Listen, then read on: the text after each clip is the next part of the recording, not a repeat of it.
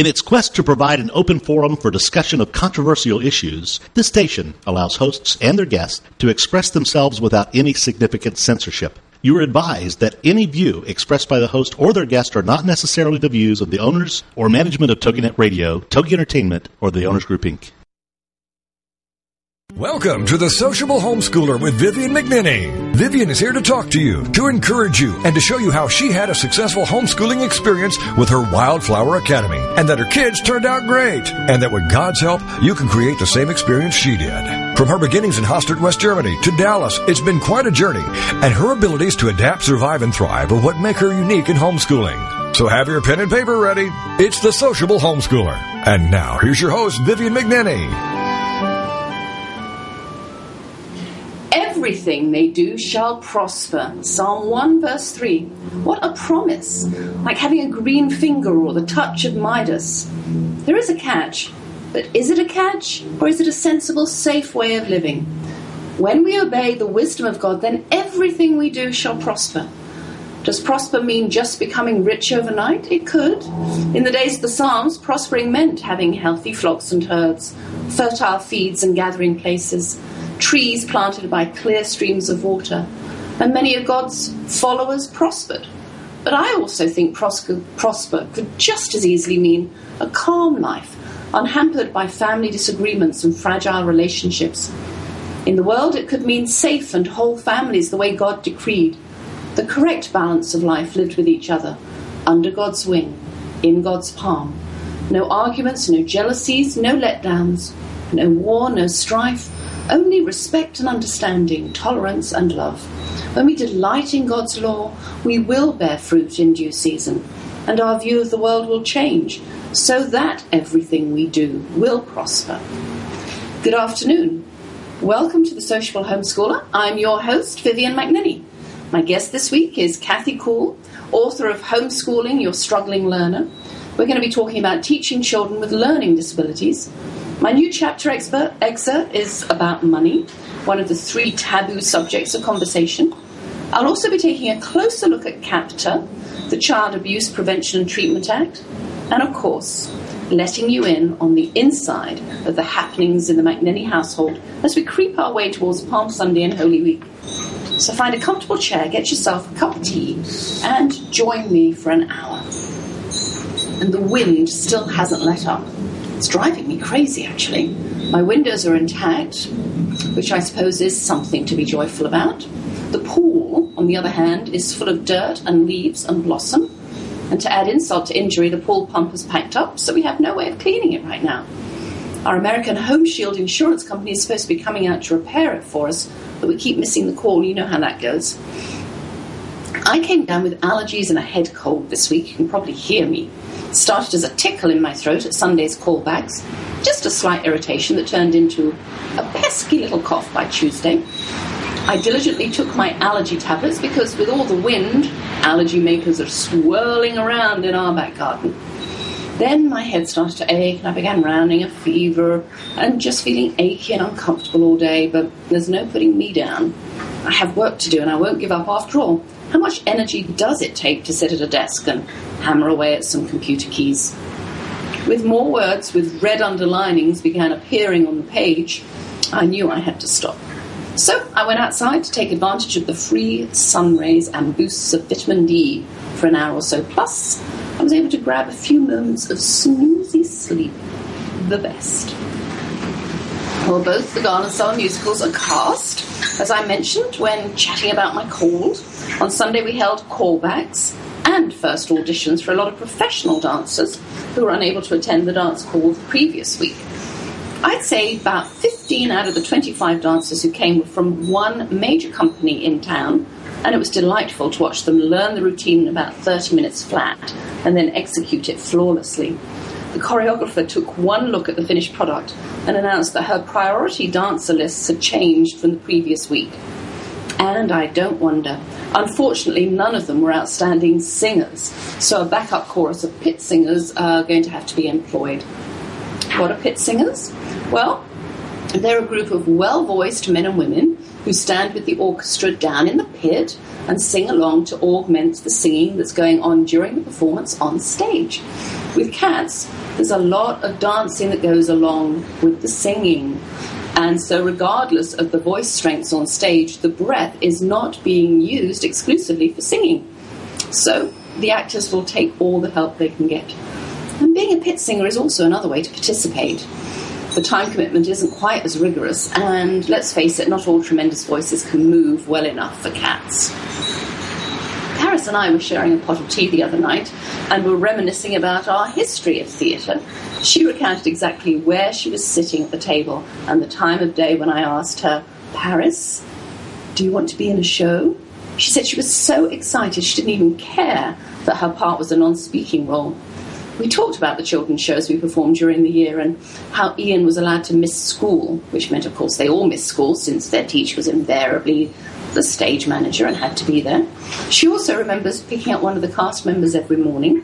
She felt so important to be a part of someone else's life, going up and knocking on their door, being the first cast member to see them each day. I've been sorting through my bookcases too and managed to fill large, two, four, sorry, large boxes of miscellaneous books from the dozen cases I have around the house. This clean out for me is a very difficult task. I don't know about you, but books hold a lot of meaning. I really couldn't get rid of any of the children's books because they were read over and over again and bring back so many memories. But anyway, we took the books that I'd culled to half price books and got the grand old sum of $40 for them. Not bad, I thought, for a collection of books I'd have happily given away. Then we found more books in the garage a set of classics, 40 in all, that still had their cellophane wrappings on them.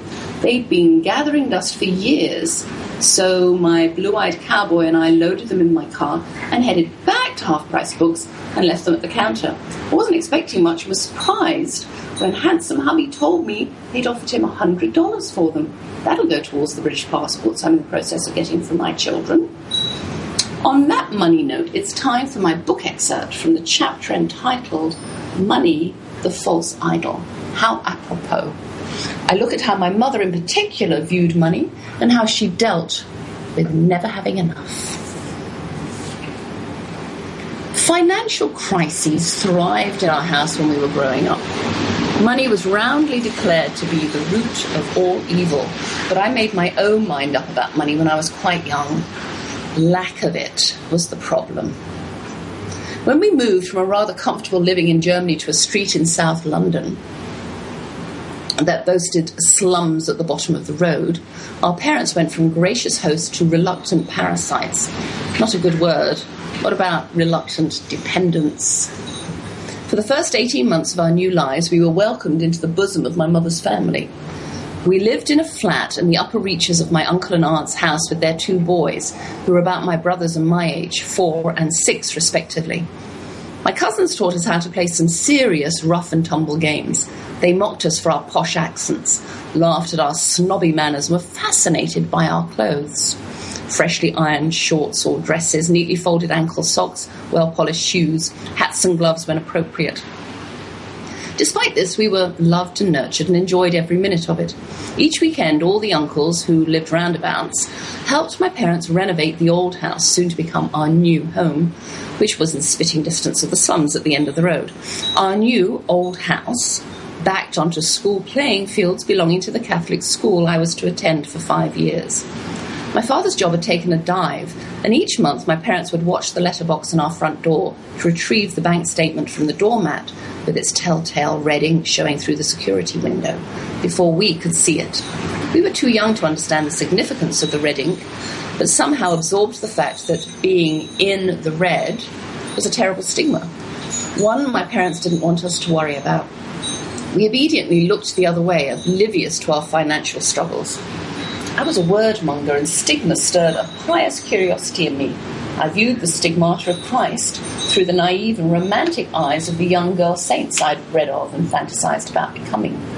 Receiving the stigmata of Christ was a highly regarded gift, and the only connection I could make between the conflicting definitions of these two words was that both of them were used to describe something red. Without anything being said, I found out that my mother's form of stigma was having to ask my grandmother, Nana, to pay the mortgage again that month. It also meant my mother had to clean her mother's house twice a week in return for wheelie baskets full of groceries. It meant that my Great aunt, who visited for coffee once a week, would bring us fruit for the children love, she'd say, as she handed over chocolate and pocket money as well with the healthy fare. It meant that we had to put the car on blocks and cover it with a tarp because we couldn't afford to keep it on the road. It meant that Nana had to pay for our annual holidays, which she always took with us. Most of all, it meant that the word money was never to be mentioned in our house. We always had enough food for our tummies and pristine hand me down clothes on our backs, but the tension of never having too much of anything showed itself in an odd way with my brother and me. We'd sneak spoonfuls of sugar, eat slices of the rationed bread, and take swigs of deliciously sweet sherry whenever we were left at home alone. If we ever complained to my mother of not having something, she retreated into herself and shooed us off to walk the dog, to get us out of her way while she vented, I imagine. As resilient children, we learned to complain within my grandmother's earshot. She never shooed us off and she never let us down. She bought a television one Christmas because our ancient junk shop purchase had upped and died. She bought me shoes I wanted instead of the ugly brown ones I needed to wear for school. And she sent over delicious homemade pies each week in the wheelie basket of food. Pies that had to be eaten quickly because of the lack of preservatives. The most vivid memory I've had about money happened one afternoon. It must have been a drizzly London day because my mother sent me packing with a wheelie basket full of carefully folded, damp sheets. I was to go straight to the laundromat on the high street to dry the freshly washed linens. No dawdling, I was told. Once there, I was to change the ten shilling note, clasped tightly in my hand, into coins with the lady who was in charge of the laundromat. Two of these shillings would be enough to dry the sheets, and I was to return home with the other eight tucked safely in my glove, dragging the dry laundry behind me. I must have been about ten, quite mature enough to be entrusted with such a sum. I set off with the money stuffed in the pocket of my coat, along with tissues and other treasures collected during the year. A mistake.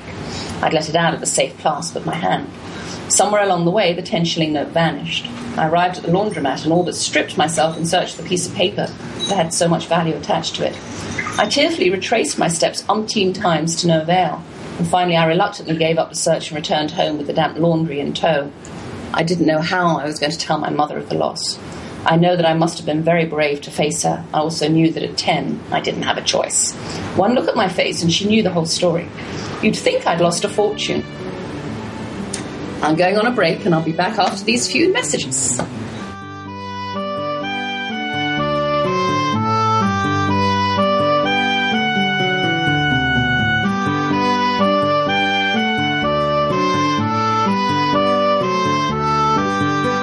How do you handle toddlers, teens, and tirades when homeschooling? That's what we're working on now. It's Vivian McNinney, the sociable homeschooler, and we'll be right back after these.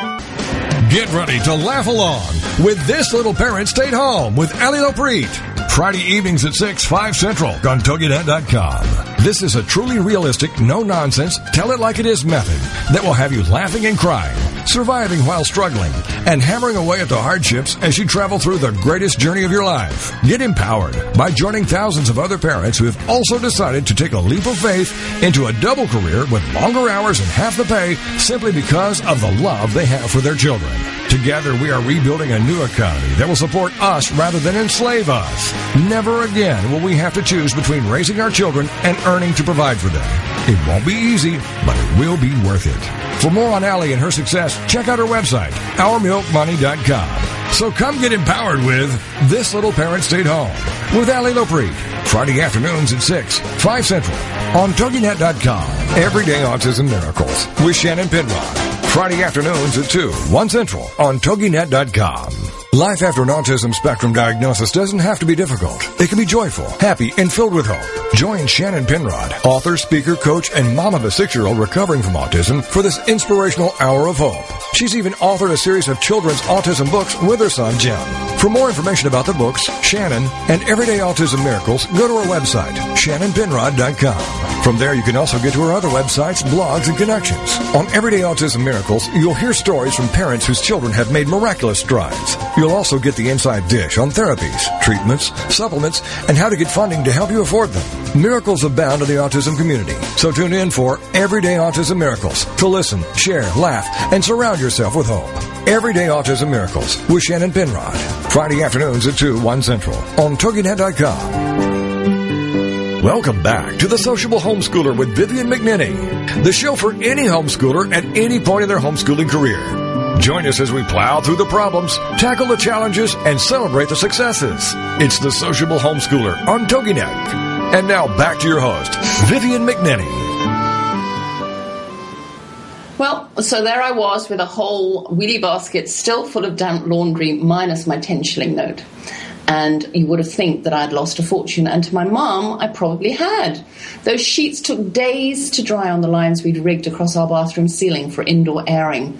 I lost all respect for money that day. In my heart, I vowed never to become its slave.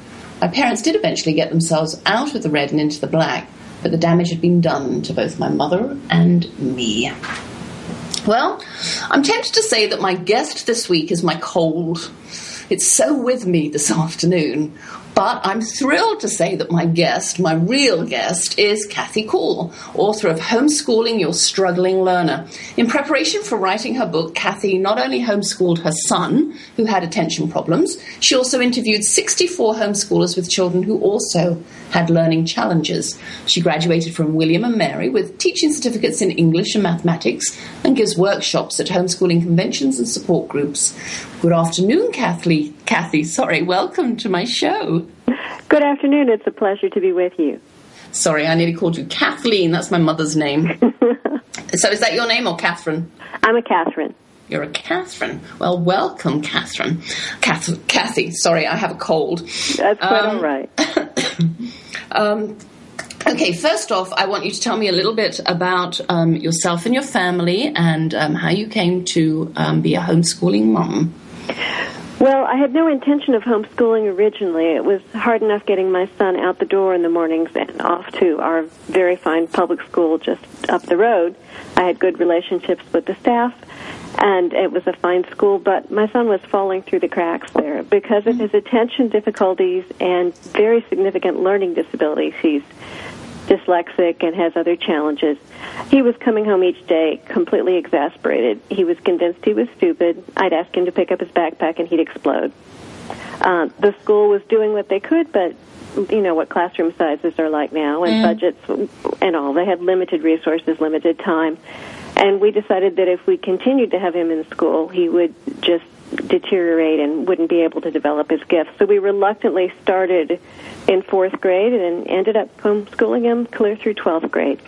Well, that sounds wonderful. And um, did you, what, there were attention problems that he had. So, what in particular were you able to do apart from one on one teaching, of course? I mean, what, what um, resources did you use were available to you at that time? Well, one of the great advantages of homeschooling um, a child with attention um, problems is the ability to adapt the environment. My mm-hmm. first year homeschooling, we homeschooled in the kitchen. I looked out the window and saw trees and thought, great, no distractions, just the mm-hmm. woods. Yeah. He looked out the window and saw squirrels. Yeah. so we moved to the dining room and pulled sheer curtains across so he couldn't be distracted by that view. In the classroom, he was continually distracted by classmates. I have taught my first year public school. I was in a classroom that was wallpapered with posters of France and um, French rap, star, rap stars. I was sharing a classroom with a French teacher, and I know how visually distracting a room can be. Mm-hmm. I've I've also known uh, students who found it distracting to have the noise, whether the fluorescent bulbs buzzing or the kids two rows over can be distracting. There's all sorts of distractions that can be eliminated by homeschooling. In addition, oh, sorry. go ahead. Go ahead. In addition, you can incorporate a lot of movement and exercise to burn up some of that extra energy. You can um, involve lots of motion, not only exercise to burn up energy, but also to facilitate understanding. One doctor I know who has attention deficit disorder says he can't sit still and learn. It's just too much effort to sit still. There's no mm-hmm. energy left to learn. Mm-hmm. Well, um, I know a lot of teachers, especially um, lower end, you know, kindergarten, first and second grade teachers, and they spend hours at the beginning of each um, semester decorating their room and getting it ready for the kids and making it attractive and making it, you know, busy. And I can imagine what that must do to a child that's kind of constantly, you know, sort of turned on by stuff that's around the classroom. So. It's important if you've got a distractible child to know what's hard for them. For some mm-hmm. kids, that visual business, and my son, it is distracting. For other children, that's not a problem, but noise is. Mm-hmm. For another, it might be smells or um, other things bothering them. Mm-hmm. Right. So, um, do you have two children? Yes, that's right. And did you homeschool both of them? No, my son's uh, needs were extremely challenging, and my daughter was in a gifted program at a school that seemed to be working well for her. Okay, so you had, you know, feet in both courts there. How did that work? That worked fairly well. My daughter, first of all, is older, and she was very supportive. She was pretty concerned about her little brother having so much trouble learning to read and um, do all sorts of things. He was having trouble learning to count. He mm-hmm. couldn't really count past about 35 for quite a while. Um, so she was supportive of that. I think um, having had a child in a foot in each camp, as you put it, um, enables me to reach out to more families. Some people have kids in school where it's not working, they're frustrated, and they it helps them to hear from someone who understands both sides of the situation. So, what about medication? Was your son ever um, prescribed medication, and did you ever use it? We were extremely reluctant to look at medication. I talked with his pediatrician about his challenges. Um, she looked it over and she said, "Well, you know, attention deficit disorder is um, overdiagnosed, and I think it's over medicated." And she said, "Let's wait on this," and that was fine with all of us.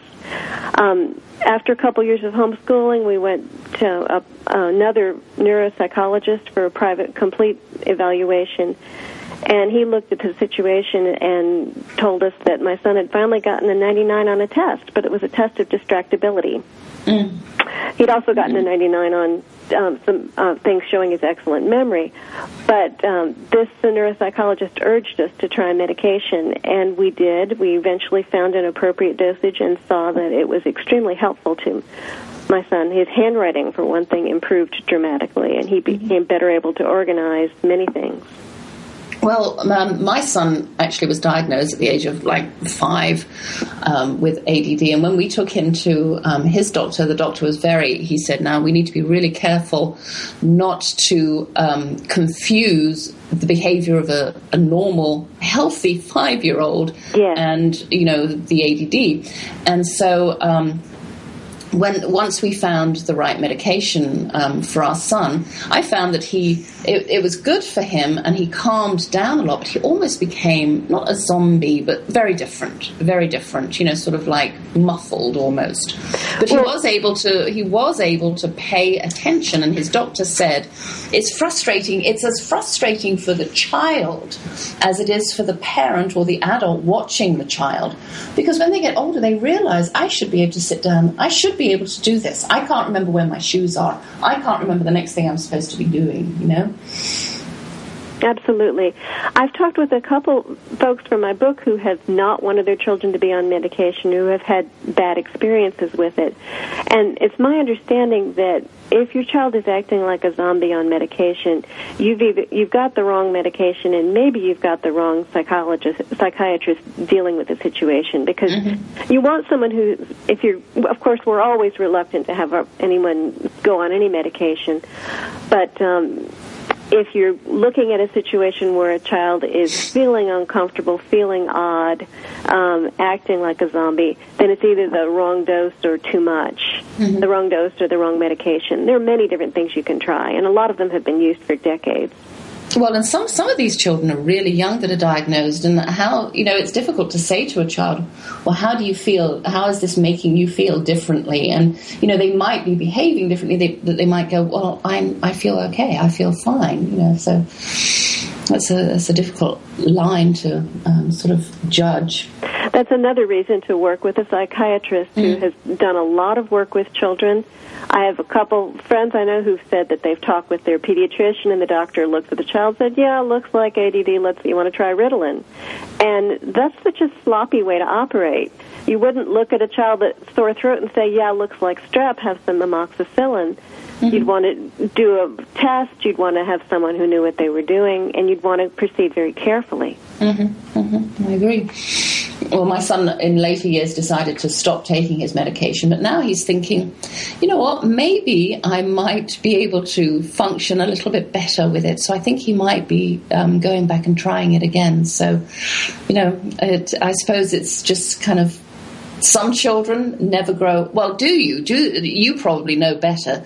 Do children grow out of um, this attention? I mean, do they eventually mature out of it, or no? Not always. No. Uh, it seems like a, some people do seem to learn to cope, um, mm-hmm. learn to strategize, and I think a few do outgrow it, but many do not. That's been a pervasive myth. That's really been harmful for teens and young adults because they already feel a little conspicuous taking medication mm-hmm. that, that, everyone else doesn't have to. And then when you add to that this notion that, well, I really ought to have outgrown this, mm-hmm. it's difficult. Some ch- folks don't even get diagnosed with attention deficit disorder until high school or college, or sometimes not even till their child is diagnosed. Yeah, yeah, yeah.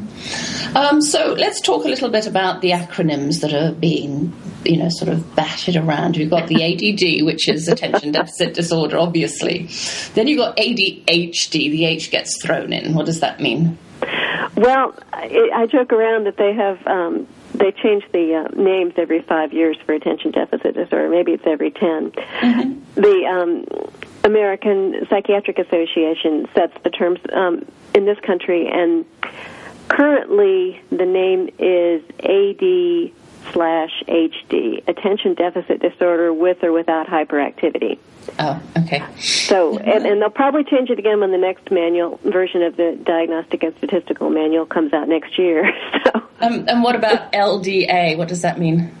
Learning disability. Well, learning disabilities are pretty broad. LDA would be the Learning Disabilities Association of America. Okay, okay so it's um, an association, right? But learning disabilities is another term that can be used a couple different ways. First, it can be used very broadly to include an attention problem, a problem with um, reading, writing, mathematics, uh, an autism spectrum disorder could be considered a learning disability.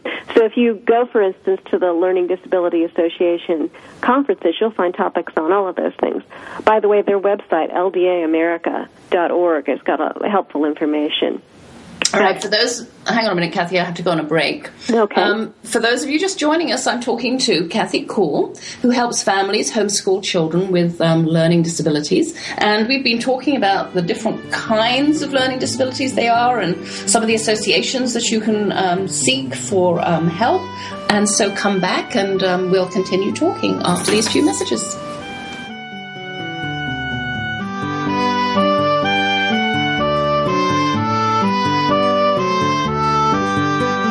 How do you handle toddlers, teens, and tirades when homeschooling? That's what we're working on now. It's Vivian McNinney, the sociable homeschooler, and we'll be right back after these. Believe in your fairy tale to make your zing come true. I love it. Debbie Glickman and Deanna Cohen know it. Join these soul sisters on TogiNet.com. Believe in your fairy tale to make your zing come true. Showcases two sides. One, to help entrepreneurs showcase their products and tell their story of their happily ever after. And two, to interview people who have realized their own fairy tale and doing something to benefit others. This show is here to help folks who have an idea and want to get it off the ground, as well as to inspire people to make the world a better place by doing something extraordinary or out of the box to help others. Both of these entrepreneurs have their own businesses and websites. With more information on their passions and successes, first for Debbie, fairytalewishesinc.com, and for Deanna, thenextbigzing.com. Believe in your fairy tale to make your zing come true with the Soul Sisters, Debbie Glickman and Deanna Cohen on TogiNet.com. Coming live from Seattle, Washington, home of the biggest and best internet companies on the World Wide Web. It's SEO Radio, starring Brandon Nye. Tuesday nights at 10 Central, 8 p.m. Pacific on TogiNet.com. SEO Radio. This pioneering internet and social media entrepreneur will share some of his most super efficient opportunities with you, small business owners and future entrepreneurs, to help you build a future like Amazon or Expedia Online. There's never been a marketing strategy that's been so effective at allowing small businesses to compete with the big boys. And Brandon now helps you learn these easy as one, two, three. SEO. For more on Brandon, check out his website, SeattleOrganicSEO.com. SEO Radio. get set for SEO Radio, starring Brandon Nah. Tuesday nights at 10 Central, 8 p.m. Pacific on TogiNet.com. Welcome back to The Sociable Homeschooler with Vivian McNinney, the show for any homeschooler at any point in their homeschooling career. Join us as we plow through the problems, tackle the challenges, and celebrate the successes. It's The Sociable Homeschooler on TogiNet. And now back to your host, Vivian McNinney. Back. Um, Kathy, give me give us that website again for the learning disabilities. It was learning disabilities. What what was it? Learning Disabilities Association is ldamerica.org. Another great resource on learning disabilities is ldonline.org. That's a resource with hundreds of articles on all kinds of learning disabilities. Okay. Other times when people talk about learning disabilities, they mean specific language-based learning disabilities, what we used to call dyslexia Mm-hmm. or dysgraphia, the handwriting. M More recently, people sometimes include um, problems in um, mathematics, which can be dyscalculia, but there's other things that can be as well. Oh, so we've got dyscalculia as well. So dyslexia doesn't cover all of that, or it can. No, in fact, the, um, the uh, experts have kind of moved away from even using that term because dyslexia just means a problem with reading, and that's a little vague. Okay. Reading uses all different parts of the brain because it involves hear, you know, hearing the sounds or remembering the sounds you hear and linking them to symbols, putting those symbols together in a sequence, remembering the last part of the sentence when you uh, first part of the sentence when you've still gotten to the end. So it uses a lot of your brain. It's amazing that so many of us learn to read it so easily. Um, I'm going to ask you um, why do you think some parents are afraid um, to homeschool their children with learning disabilities? Say they've been diagnosed with learning disability while they're at school, and they go, "Well, I couldn't. I was going to homeschool, but now I've decided not to do that." Why? Why do you think there's that hesitation? Well, for many of us, reading was pretty easy. We just remember watching uh, a mother father's finger move across the page and the words started to make sense. So the thought that that needs to be broken down into bits and that that needs to be taught systematically can be really daunting. There's lots of good resources, though. Um, I think another reason parents are concerned about that is the reason a lot of parents are concerned about any kind of homeschooling. It's the responsibility. I say to people, you know, if it doesn't weigh, weigh on you a little bit, then you're probably not ready. It's like learning to drive a car. If you're not a little scared, then you shouldn't be behind the wheel. That's right. Um, and you know, people always have this thing that well, schools you can they can bring in professional help to help this child, and it it almost insinuates that if you homeschool, you don't have access to any professional help, but you do, don't you? Oh, yes. And it's gotten to be, as homeschooling has become more accepted, it's certainly easier to do that. In fact, one of the things I do is I speak at conferences like uh, the of the professional organizations CHADD, Children and Adults with Attention Deficit, Learning Disabilities Association, the Autism Society. As part of my work is letting people know that homeschooling is out there. A lot of the people that are working in as education professionals, psychologists, um, testers, just don't know anyone that's homeschooling and imagine that we all do it by I don't know, plucking our kids in front of Sesame Street. I'm not Yeah. sure what they think we're doing. Um, and so I try to educate people that aren't in the homeschooling community so that folks become more open to it. Um, so you said you answered one of my one of the acronyms, CHADD. I wondered what that was. So that's children and adults. With attention With- deficit disorder. Yeah, yeah, right. yeah. Okay. Um, so you, you say that some some people don't know until they're adults or until their children are diagnosed with ADD. Did you find that either you or your husband had ADD when your when your son was diagnosed? I haven't got had myself diagnosed. I know that my son did not get his distractibility from his father. it's possible that it's from me. Um, I know I'm somewhat distractible. I cope pr- pretty well. I have a um, a good memory, uh, and that helps me. St- and I've strategized quite a bit. A lot of the things that help me compensate. You know, walking upstairs and saying to myself, belt, shoes, jacket as I go up to remember the three things I'm supposed to get. Those kinds Yeah. of strategies help anybody. Um, They do.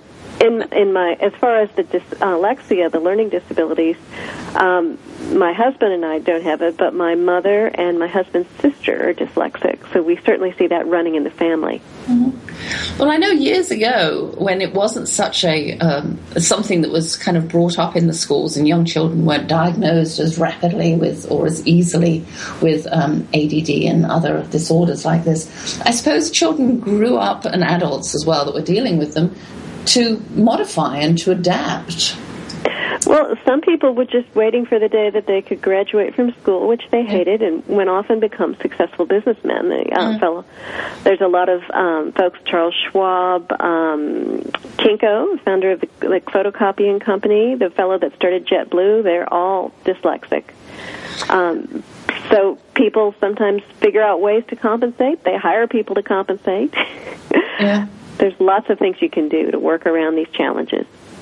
And so, if there wasn't any medication out there to help these children, I mean, is it are there cases where it could be really dangerous or ruin your life or whatever, apart from wanting to leave school or not not doing well in school? Um, I'm sorry. The uh, would it be dangerous to? Yeah, are there situations where it really would not not? I don't want to say life threatening. I'm just I'm mm-hmm. just thinking, you know, how important is the medication um, for, for a child that's been diagnosed with um, ADD or ADHD? Um, I don't think it would be very rarely or things like that life threatening. I think if you had a child that was extremely impulsive and was a teenager um, and putting themselves in harm's way frequently, then it might be good to consider it. But uh, again, we're just talking about attention deficit challenges here and not mm. the other kinds of learning disabilities.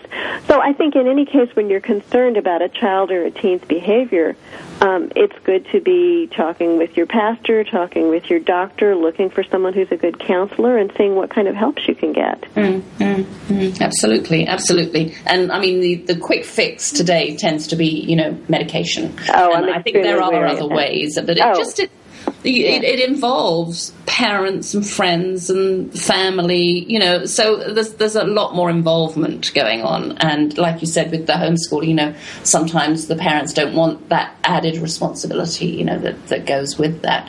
So when you're out there talking to these adults and families about the children, maybe they're homeschooling or, or that they know who have got these um, learning challenges, do you get to talk to the children as well? Not generally. Um, no, I have occasionally worked one on one with families, and I, you see, I actually I do um, telephone consultations chiefly with the parents, and sometimes I meet with the parent and the child and do um, things with them locally or uh, by Skype. But I don't speak to children as a large group. I think I prefer to talk with the parents and talk with them about how to talk to their kids because I'm, you know, I'd just be a stranger coming in saying things. And so, when you decided to write your book, um, had your child gone? Did your child? Did he go to college? Uh, he is part time now, and he's working part time. Yeah. So, but you waited until you'd finished homeschooling him before you wrote the book, or did you was that in the works? No, I waited till he was graduated. I had no time to do it until. Okay. And in fact, I'm impressed with anyone who homeschools and writes books or um, does radio shows as you're doing at the same time. That's pretty impressive. Well, tell me um, then how you wrote your book. Um, I, I, our listeners don't know the, the process that you um, went through to write your book. Certainly. Um, I had people asking me questions uh, even before I finished homeschooling about how to get started, how did I do it, what resources, those sorts of things. And I began to wish that there had been some sort of handbook to help me get started. Uh, looking back at what I had learned over those years of homeschooling, I began to think about writing a book. But every child's different, especially children with learning challenges, and I saw that if I just wrote what helped us, that would only help people that were exactly like my son and me, not mm-hmm. too helpful. So I interviewed um, 64 families across uh, North America who were homeschooling children who'd been diagnosed with one kind of learning disability or another. And I pulled that together to um, write a handbook called Homeschooling Your Struggling Learner. Um, which is available on my website, learndifferently.com, and on Amazon. And in that, I go from deciding whether or not I should take this child out of school or whether or not I should put this child in school if I'm homeschooling and just coming to realize there's a learning challenge that can be pretty scary. Clear through how I set goals, how I work with professionals, how I adapt curriculum and shop for curriculum, how I deal with the core subjects and study skills, and clear up to the transition to work and college. So you say that you interviewed 64 families. How did you do that? Oh, that was fun. That was the best part of the book. Um, I posted on a variety of um, Yahoo lists and other listservs around the country that I was looking for parents uh, with kids like I've described who would be willing to be interviewed.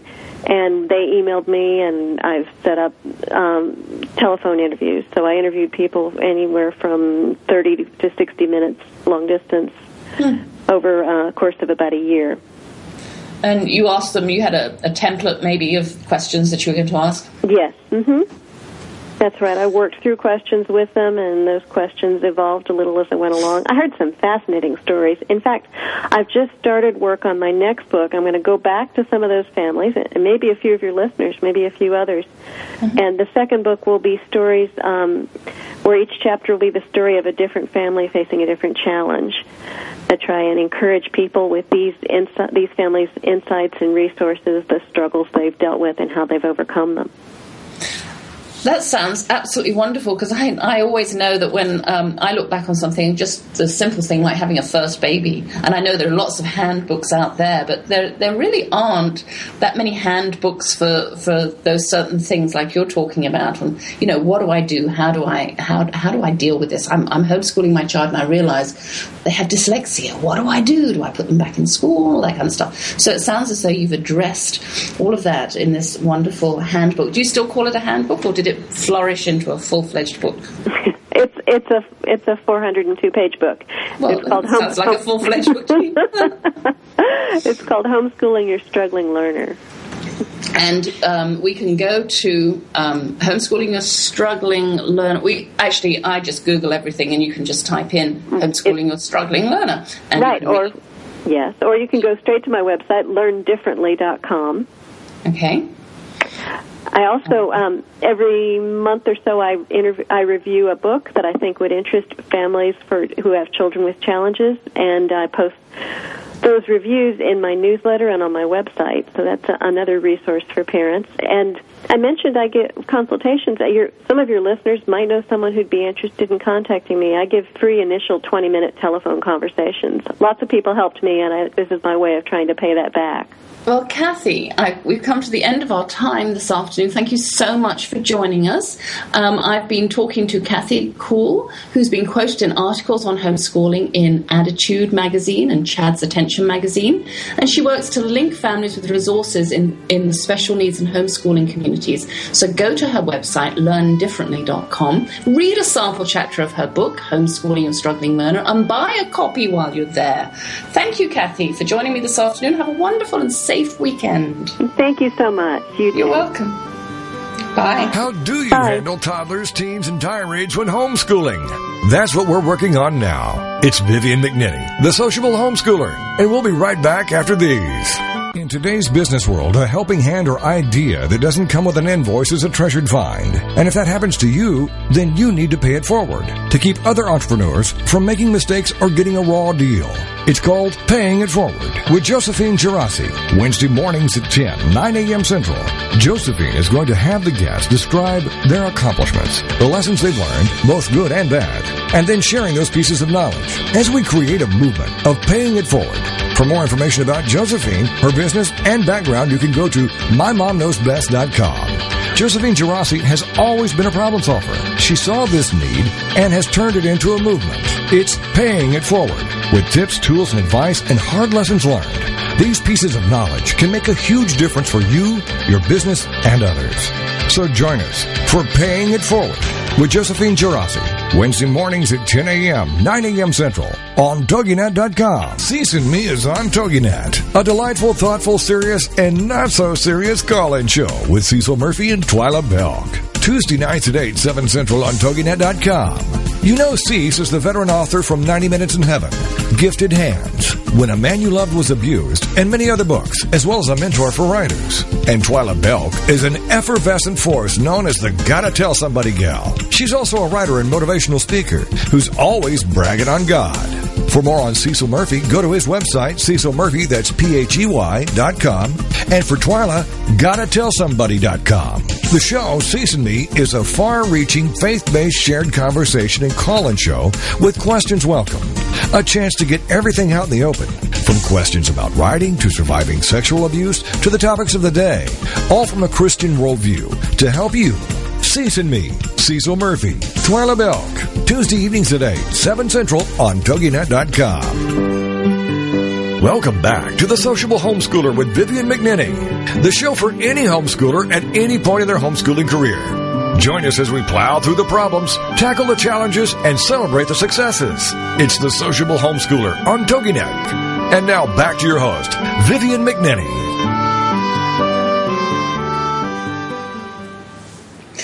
As I announced last week, April is Child Abuse Awareness and Prevention Month, and I had Dean Tong, an advocate and expert witness in cases dealing with false accusations of child abuse, come and talk to me on my show. Dean, in his wisdom, reminded us that child protective services see themselves as in loco parentis, better known as the state is the parent. CPS prefers school age children to be in schools where teachers are mandated to report any signs of child abuse and function as the agency's all seeing eyes. Is it surprising that CPS views homeschoolers as secret keepers, whom they cannot keep a vigilant watch over? Dean said that many parents take the view, it can't happen to me when it comes to social workers knocking uninvited on our doors. He warns us that no one can protect themselves from CPS appearing on our doorsteps out of the blue and demanding entry.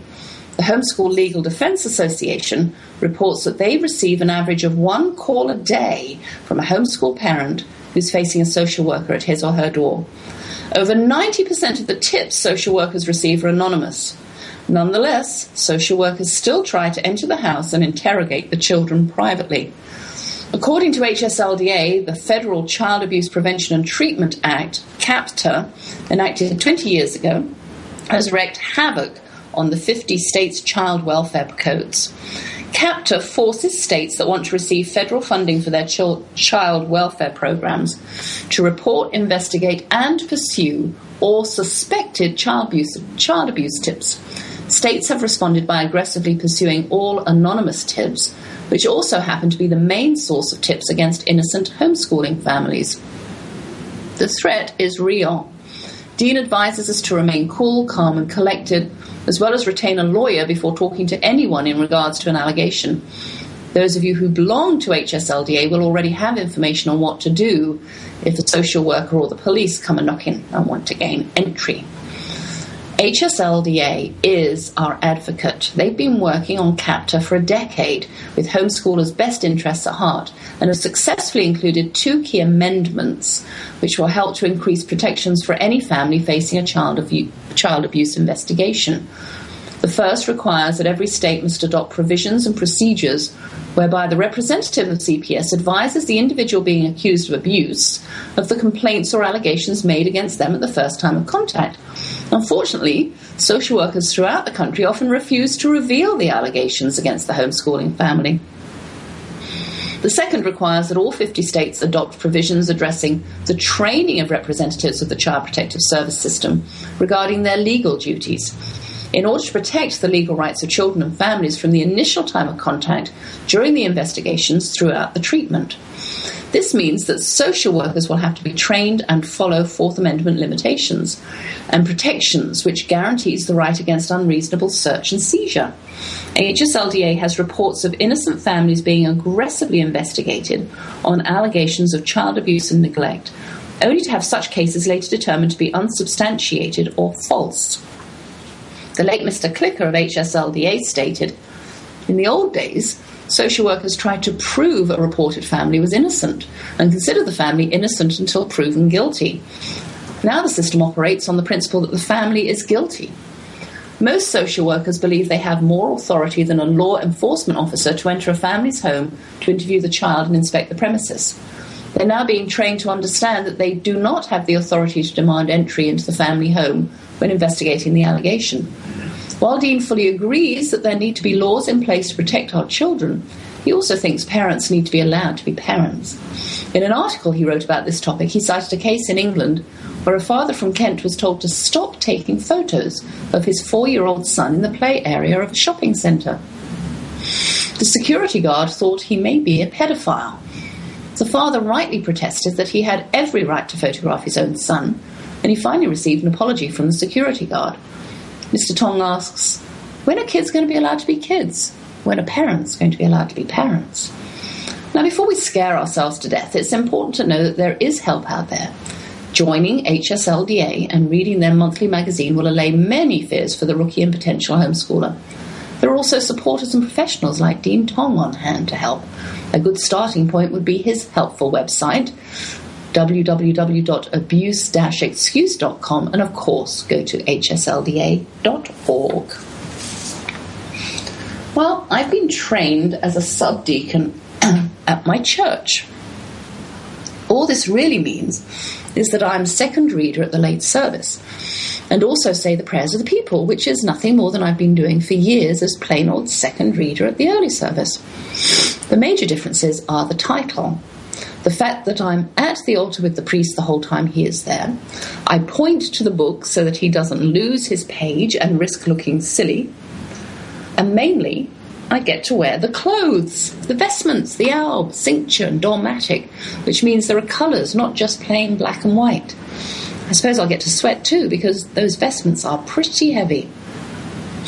My debut as subdeacon is this coming Sunday, Palm Sunday. Excuse me. And it will be a long service which none of my family will opt to attend. Oh well. They'll see me next Saturday at the vigil. Excuse me. Paris was suspended from her work at the daycare for three days this week. She's bothered about it, but isn't letting it get her down. She went off to SeaWorld in San Antonio with some teacher friends for a mini holiday. Funny how some of our children think, oops, not able to work for the rest of the week? Well, let's go celebrate with the money I won't be making. What happened was this there are ratios at the school she's at. This means the number of children to adults has to be correct according to state law. She and her colleague had 18 children between them, and they were outside taking advantage of these balmy spring days we're having, albeit windy. Two of the munchkins decided they wanted to go inside to pee and they couldn't risk the, the, adults couldn't risk telling them to wait 10 minutes when everyone was going to go inside anyway. So the second teacher had to take not only the two squirming children but also five others so that my daughter paris would be in ratio with the ones left outside in her care. They were gone for about 20 minutes and when they returned it was time to go inside. And paris was just lining them up for a head counter to check off their paperwork when the manager came out and called name check one of the little girls was found to be missing. She had inadvertently been left inside when she'd had to go in for the unscheduled bathroom break. The result? Paris's colleague was released and Paris was suspended. Wow, I suppose we can't be too careful when dealing with someone else's child. The corporate office had to be notified immediately along with the child's parents. Well, it's good to know that safety checks are actually being enacted and adhered to in these daycare centres but it doesn't. Um, it doesn't bode well. It does. It's okay. Paris is okay. She won't lose her job, but she's already got a warning. Simon, my zookeeper son, is looking for a new car. Ever since he bought his second car, a Ford Focus, to take to college with him, he's complained that it doesn't get the mileage it's supposed to get. So now's his chance. Except he's finding that he'll hardly get anything for his new car. So taking out a car loan is a real variable in his purchasing equation. This is causing tension between all of us. One, he's stubborn, like his parents, he points out, and two, he has high expectations of the kind of car he wants to be seen in. I don't know if I've convinced him to buy a car in his price range and not incur debt. My reasoning is that he'll be able to save back the money by the time he's ready to sell again. But I do see signs he's thinking along that pathway. He is having serious discussions with friends who drive old bangers given to them by family members when they're on the verge of the junkyard. I've also suggested that he rises above his image. For goodness sake, What does he need a macho car for? All he has to do is step out of any vehicle a macho exudes. He's tall, blonde, and handsome. He doesn't need a fancy accessory to boost his ego. And no, he doesn't suffer from low self esteem. He thinks he's pretty great himself. As a parent, though, we all know it's almost impossible to instill wisdom into our children. They look at us and say, You don't know the whole story, or You don't know what I want. Evidently, we don't know very much, but we were young once, weren't we? While I agree that children who have their own earning ability should be able to make their own purchasing choices, I also think they should shirk the commercialism and stop worrying about what other people are going to think and worry about the reality of what their buying power is capable of. But they have to learn by their own mistakes. Perhaps listening to their parents may help, even though we may think it's a lost cause most of the time. There's a word of encouragement here. I've heard countless times over the years of raising know it all teens this comment Mom, my friend says exactly what you've been saying. Hello, is this a surprise? Maybe their friends' parents, my friends, are on the same page as we are. And on the subject of motorised vehicles, Malia uses her father's, the Blue Eyed Cowboy's Lincoln Continental, a boat of a car for such a little thing, to drive around in. Not exactly an image enhancing accessory, but it serves its purpose. None of the windows work properly, so when she winds them down, they're crooked, and she looks like a real sketchfest cruising along. Simon should take some pointers from her. She has a free car and she isn't complaining. Anyway, twice in the past two days she's been given a parking ticket at the college where her boyfriend goes. Both times they were within minutes of her arrival in the permit only spot. And each ticket was $30 a piece. She eventually managed to talk to the campus police and was told that she couldn't appeal in person. She had to go and appeal online, and her appeal, unfortunately, was denied. So Without her job, she now owes $60 in parking fees. But you know, when the little parking space says permit only, we all know what that means. And next week is Holy Week, and um, there's a lot of stuff going on during that week for us up at our church. There's, of course, the spring cleaning, there's flowers to be bought. Um, I don't know, washing. I've got to wash cassocks and surplices, and I go to church almost every night, and um, there's big stuff going on. So, my show next week on Good Friday is going to be a very, very special show, and um, a friend and I are going to be um, getting together to do that show, and we hope that through our choices that we'll be able to fill you with a good sense of the solemn, and of course, some of my McNinney charm will creep in, and we'll talk about other rituals we like to enjoy as a family family at this special time of the year. So I've managed to go on for another whole hour, and it's time for me to bid you farewell for this week. Um, I'm going to stations tonight, and tomorrow Malia and I are going to watch Collin College's dance show. On Sunday, we're down to Tyler to visit the folks at TogiNet Radio and my mother-in-law. So I'll say thanks to my handsome husband who believes in love at first sight, our four children who are the result of that belief, the hardworking staff at TogiNet Radio, my guest, Kathy Kuhl, and you, my faithful listeners, especially Hannah, Tina, and Rosemary. May the Lord bless you and keep you. May the Lord show you his kindness and have mercy on you. May the Lord watch over you and give you peace.